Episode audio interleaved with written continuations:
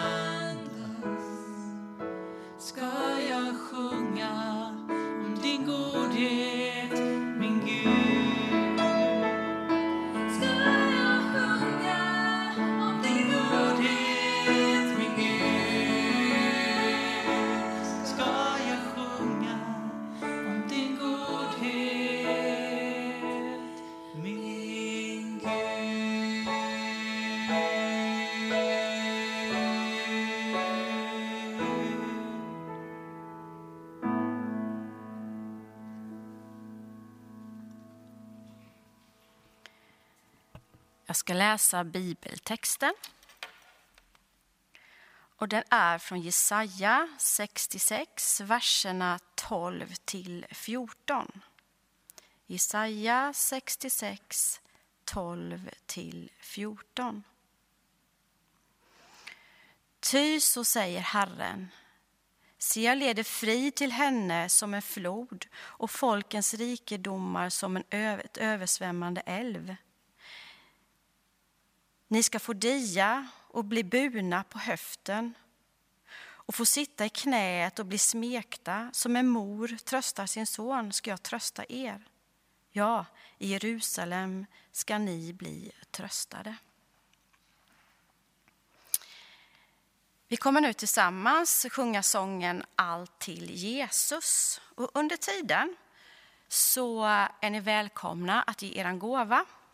Och det går bra att ge den per swish. Och då är det följande, så här låter swishen, så här är swishen. En, ett, två, tre. Tre, sex, tre. Fyra, ett, tre, sex.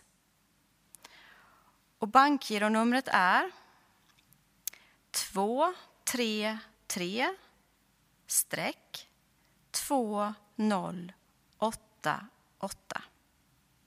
Och nu sjunger vi tillsammans Allt till Jesus.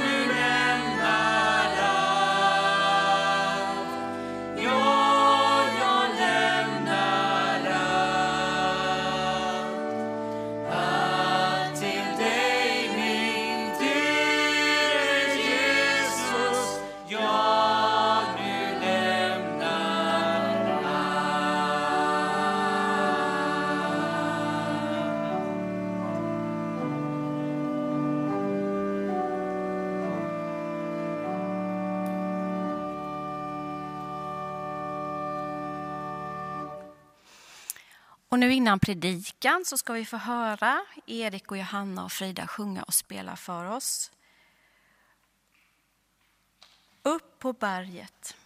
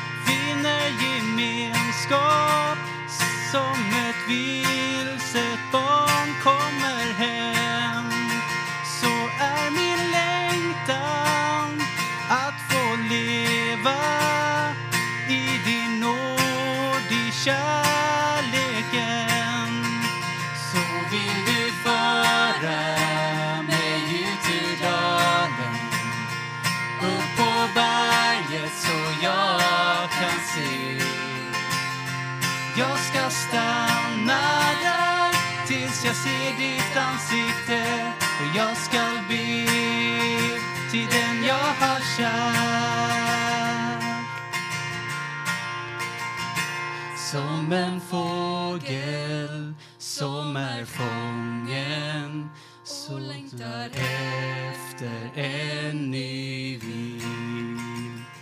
Som en röst som saknar toner gör mig fri. Jesus, gör mig fri. Så vill du föra mig ut ur dalen upp på berget så jag kan se Jag ska stanna där ansikte Jag ska be till den jag har kär. Jag ska stanna där tills jag ser ditt ansikte. Jag ska be till den jag har kär.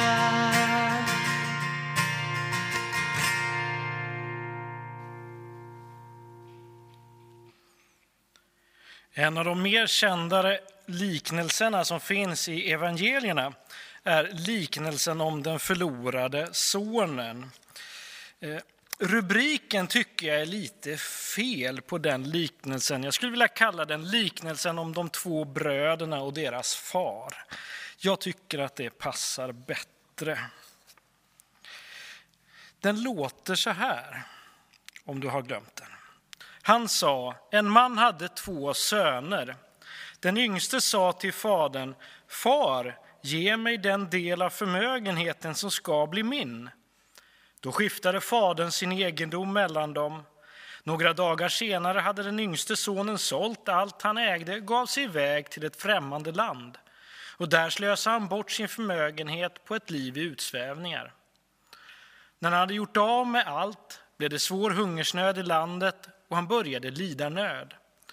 Han gick och tog tjänst hos en välbärgad man i det landet och denne skickade ut honom på sina ägor för att vakta svin. Han hade gärna velat äta sig mätt på fröskidorna som svinen åt, men ingen lät honom få något. Då kom han till besinning och tänkte, hur många daglönare hos min far har inte mat i överflöd, och här svälter jag ihjäl. Jag ger mig av hem till min far och säger till honom, Far, jag har syndat mot himlen och mot dig. Jag är inte längre värd att kallas din son. Låt mig få gå som en av dina daglönare. Och han gav sig av hem till sin far. Redan på långt håll fick fadern syn på honom. Han fylldes av medlidande och sprang emot honom och omfamnade och kysste honom. Sonen sa, Far, jag har syndat mot himlen och mot dig. Jag är inte längre värd att kallas din son. Men fadern sa till sina tjänare, skynda er att ta fram min finaste dräkt och klä honom i den och sätt en ring på hans hand och skor på hans fötter och hämta gödkalven och slakta den så ska vi äta och hålla fest. Min son var död och lever igen. Han var förlorad och är återfunnen. Och festen började. Men den äldste sonen var ute på fälten. När han på vägen hem närmade sig huset hörde han musik och dans. Han kallade på en av tjänarna och frågade vad som stod på. Tjänaren svarade. Din bror har kommit hem och din far har låtit slakta gödkalven därför att han har fått tillbaka honom välbehållen.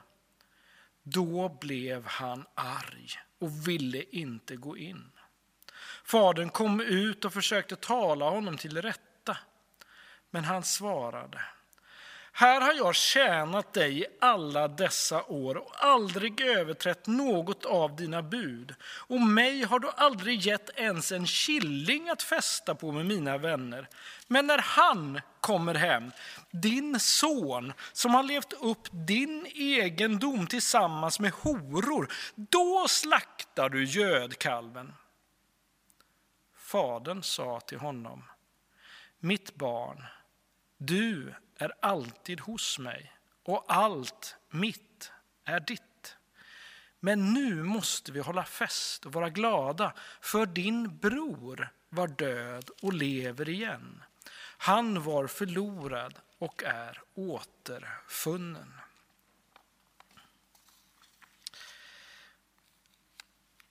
Varför säger Jesus den här liknelsen? Jesus har alltid en, eh, liksom en plan med det han säger. Och det har han ju även med den här liknelsen.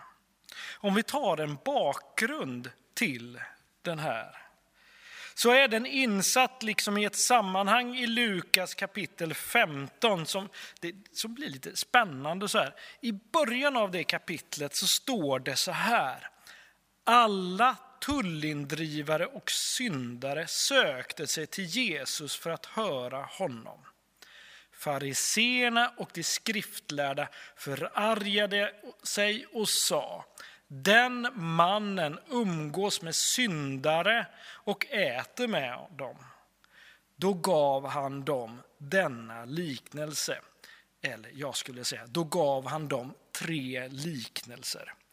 Eh, först får de ju höra liknelsen om det förlorade fåret.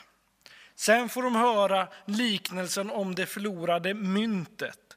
Och till slut får de höra liknelsen om den förlorade sonen.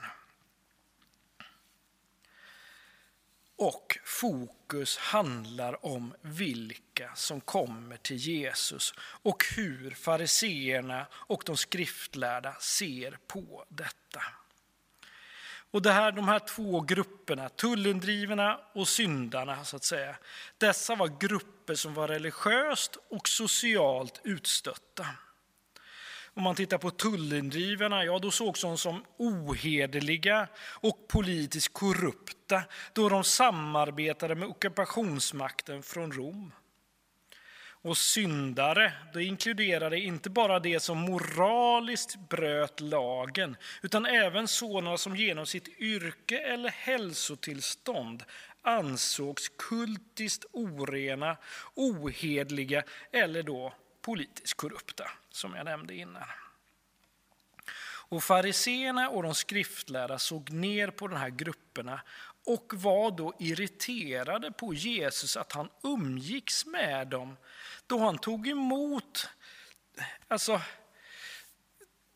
de liksom och umgicks med dem. Eh, och allt det där gick emot fariséerna och de skriftlärdas vision om Israel, om det judiska folket.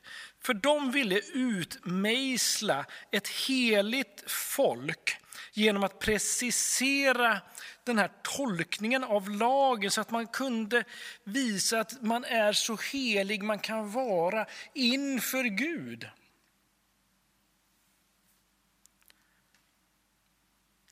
Och det Jesus gör en sak till som liksom riktigt sticker i ögonen på dem. Det är att han, han inte bara liksom låter dem komma till honom och han pratar med dem, han undervisar med dem, utan han sätter sig ner och käkar med dem. Och eh, för vår del så kan det vara lite svårt att förstå, men på den tiden så var det jätteviktigt med måltidsgemenskapen, med vem du åt med. Alltså när du bjuder hem någon och du vill äta tillsammans med den personen eller du blir hembjuden till någon och du accepterar inbjudan. Då säger du att den här personen accepterar jag. Den här personen är viktig för mig. Den vill jag ha en viktig, alltså innerlig gemenskap med. Där fanns problemet. För att tullindrivare och syndare var ju de som enligt fariseerna och eh, de skriftlärda var de man inte skulle umgås med. Och man skulle kortfattat säga så här, att fariseerna krävde omvändelse och rening för att kunna umgås med de här personerna. Medan Jesus umgicks med syndarna för att de skulle omvända sig. Alltså ett helt annat sätt. Och där till då fariseerna och tullindrivarna ger han då det här svaret till dem med de här tre liknelserna. Och utgångspunkten för Jesus är hela tiden att Gud älskar människan. Om vi går tillbaka till början. Gud skapade människan till sin avbild. Han skapade människan till något gott. Det var inte en ond handling att göra detta, så att säga, för att göra, göra människan och sen se, ja, hur ska det här gå? Utan Gud ville hela tiden ha en gemenskap med, med människorna och glädja sig tillsammans.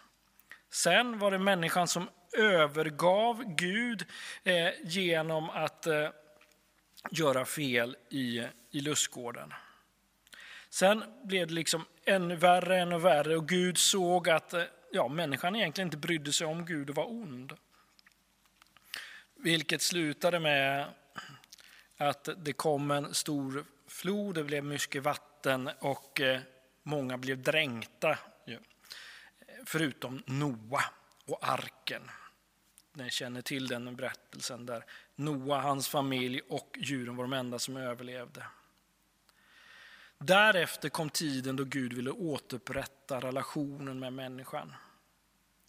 Och det var utifrån den där tiden man skulle kunna säga som så att ja, så högt älskade Gud världen att han planerade då att Gud ge sin enda son för att var och en som kommer att tro på honom inte ska gå under utan ha evigt liv.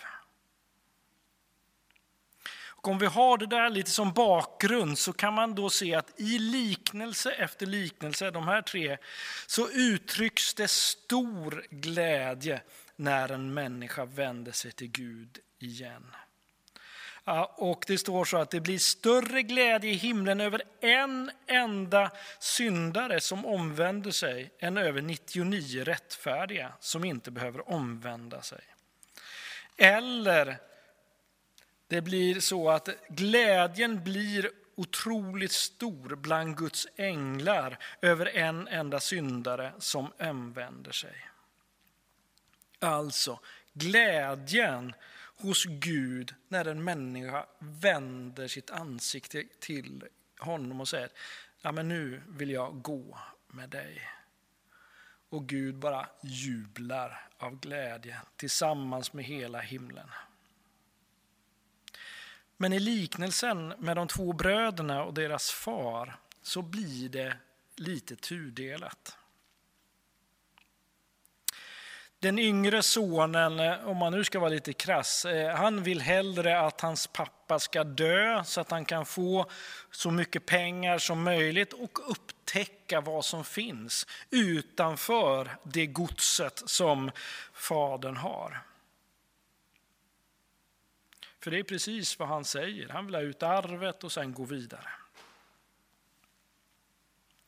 Men fokus i berättelsen är på Gud. Och eh, Fadern är det ju som är, får ta liksom bilden av Gud där.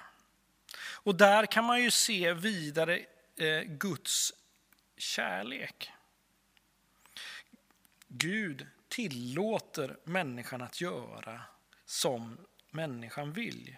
Ja, ni vet fria viljan. Don't mess with the free will, som det finns tydligt i en, i en film. Eh, men pappan tittade hela tiden efter den yngre sonen och såg när den yngre sonen kom på långt håll. Och eh, fadern gör några saker som man inte gör i den här kulturen. Han springer honom. Han springer och sprang honom till mötes. Man gör inte det. Och eh, istället för att liksom eh, bara låta honom gå där som en daglönare som man då skulle egentligen göra för att han är ju inte son eftersom han har avsagt sig allting. Så gör han direkt att han vill återinsätta honom sin son. Alltså genom att ge, ge honom ringen på fingret, sätta kläder på hans kropp och ordna en brakfest.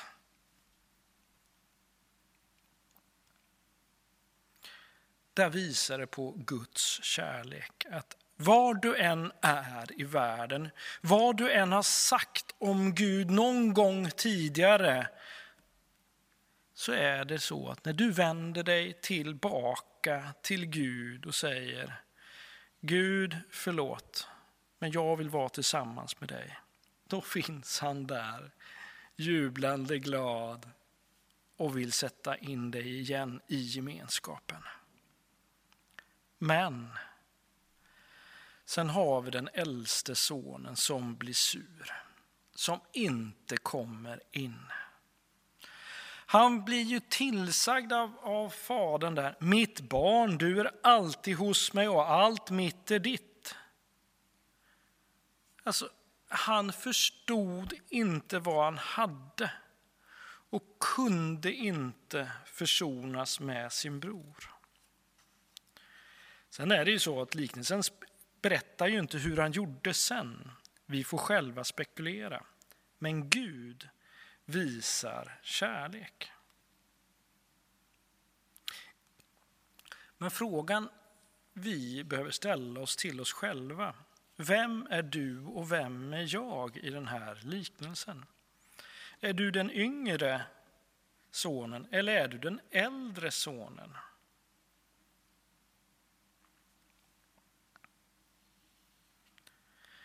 Det finns många personer som har lämnat olika kristna församlingar i vår, eh, i Sverige och i övriga världen.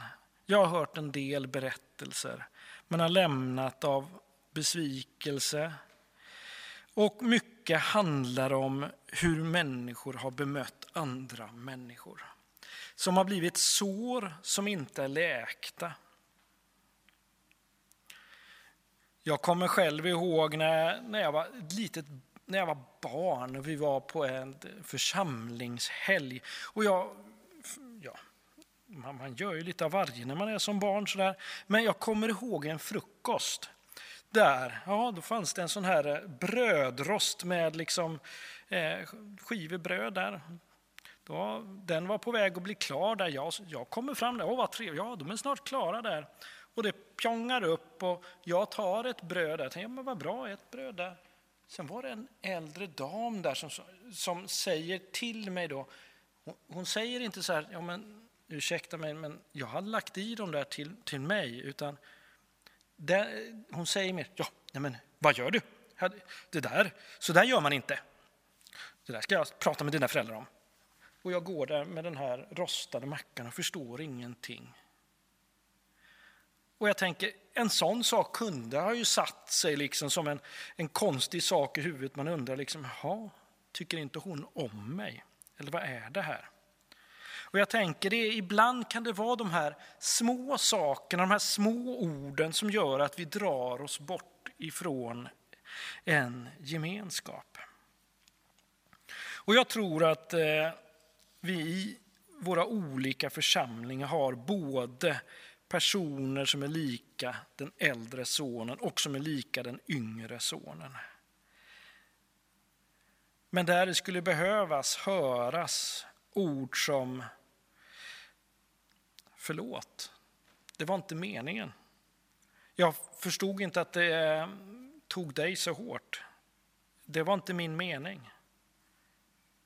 Att säga de orden gör att det börjar skapa en läkeprocess. Det finns personer och människor i, i våra olika församlingar som har lagt ner otroligt stor del av sin tid och ork i församlingens arbete. De kanske till och med har varit med och byggt hela kyrkobyggnaden. Och allt det där är fantastiskt. Dessa kan i sin iver och besvikelse ibland uttrycka sig på tråkiga sätt i större sammanhang och till enskilda människor. Alltså sådana saker som att ja, nej, men vi, när vi var med och byggde här, då la vi ner allt i kyrkan. Och det är så jag tycker att vi alla ska göra. Och människor kan uppleva att oj, det klarar inte jag. Jag är inte så bra som kristen. Eller på andra sätt. Men jag tror inte de tänker längre. Jag tror inte de vill skada en annan. Men de orden kan skada. Så tänk om vi istället för att vara på den där delen och tycka att vi har gjort det så bra och andra inte har gjort det lika bra, att vi liksom kunde slappna av lite där. Tänk om vi kunde visa kärlek precis som Gud visar kärlek och se bort ifrån våra besvikelser. På ett sätt handlar det ibland om som att byta glasögon. Att sätta på sig glasögonen som är liksom made by God och som gör att när du sätter på dig dem då ser du människor precis på det sätt som Gud ser alla människor. Alltså acceptera människor för att de är älskade av Gud och inte se ner på dem för att de inte är perfekta. Vi ber. Herre Jesus Kristus,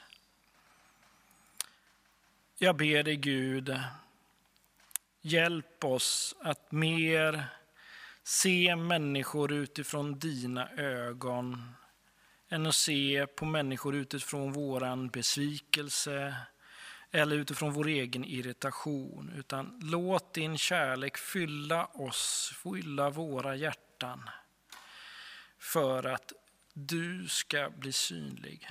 Hjälp oss att förlåta varandra och bära varandras bördor. Det ber jag om i Jesu namn. Amen.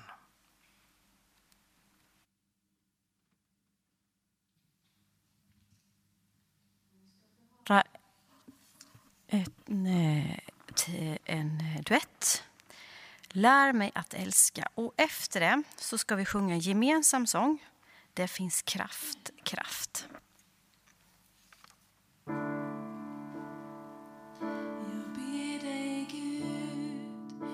Ge kärlek och ett hjärta som är stort. Som kan visa på din kärlek för vår jord. Som du gav din son. Jag ber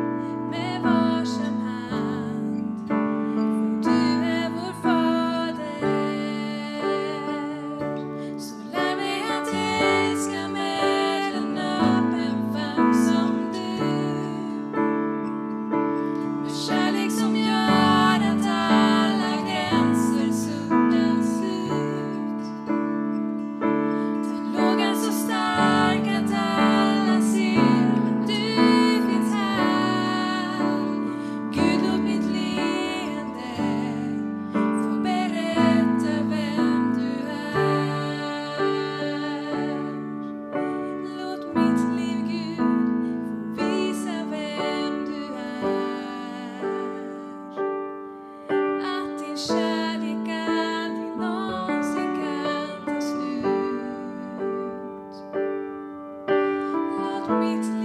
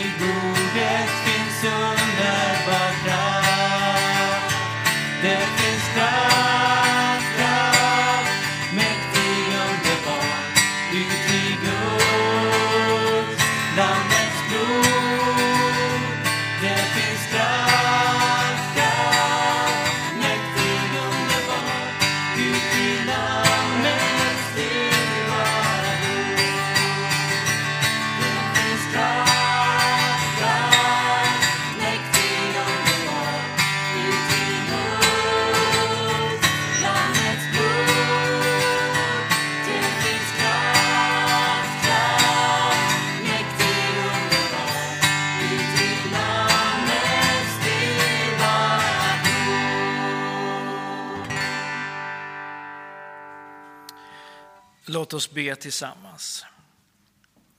Herre Jesus Kristus, nu vill vi vända oss till dig, Herre Jesus. Och nu vill jag be speciellt för den person som känner sig att den har blivit sviken eller blivit, fått ett tagg i hjärtat av människor som den tyckt att den har litat på.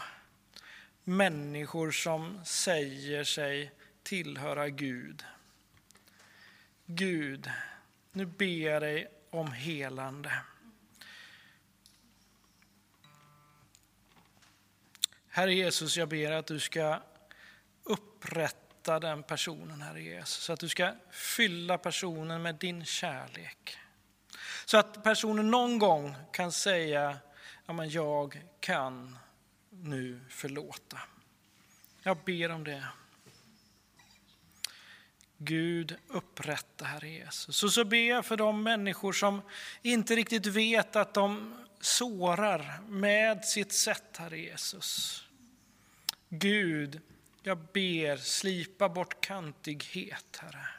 Jag ber Gud att du ska sätta på dem nya glasögon, Herre Jesus, så att du kan se med kärlek på andra människor, även om de inte är perfekta, Herre.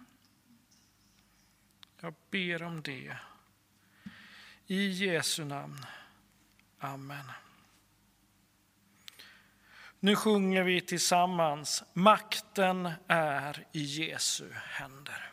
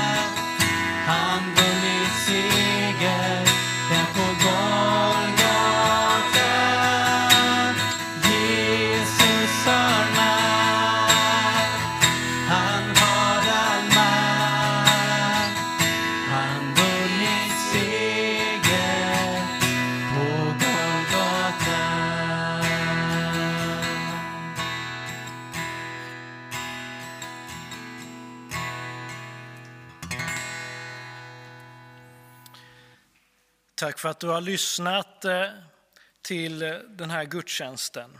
Och nu vill vi skicka med Herrens välsignelse till dig genom att vi sjunger den tillsammans.